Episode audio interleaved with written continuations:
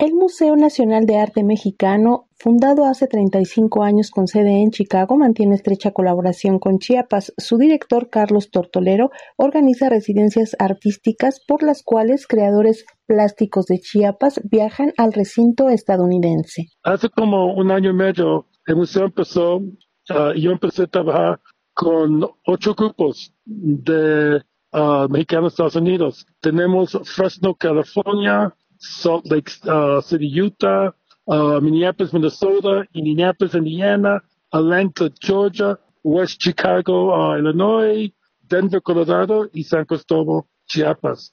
Y cada dos semanas hablamos de proyectos. Hemos hecho algunas cosas ya y vamos a hacer más en el futuro. Uh, vamos a hacer una exposición en Los Pinos el año que viene con artistas de esos uh, lugares de Estados Unidos, con artistas de Chiapas. De visita a nuestro país comenta la relevancia de mostrar el arte contemporáneo mexicano en coordinación con la organización Portales del Arte en Chiapas. Si me, mexicanos de México con los mexicanos de Estados Unidos podían trabajar juntos, wow, qué esfuerzo es ese, ¿verdad?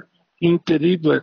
Y en el mundo del arte es importante que hacemos eso. Su proyecto para conectar a grupos de arte mexicano Estados Unidos con Chiapas es muy importante porque Chiapas está bien conocido por sus textiles, arte popular, su comida, los pirámides, las iglesias, pero no para arte, para arte contemporáneo. Y sí tienen muy buen arte contemporáneo. Esta agrupación Portales del Arte en Chiapas presentó en esta capital la exposición colectiva Dimensiones de la Transgresión para Radio Educación Alejandra Leal Miranda.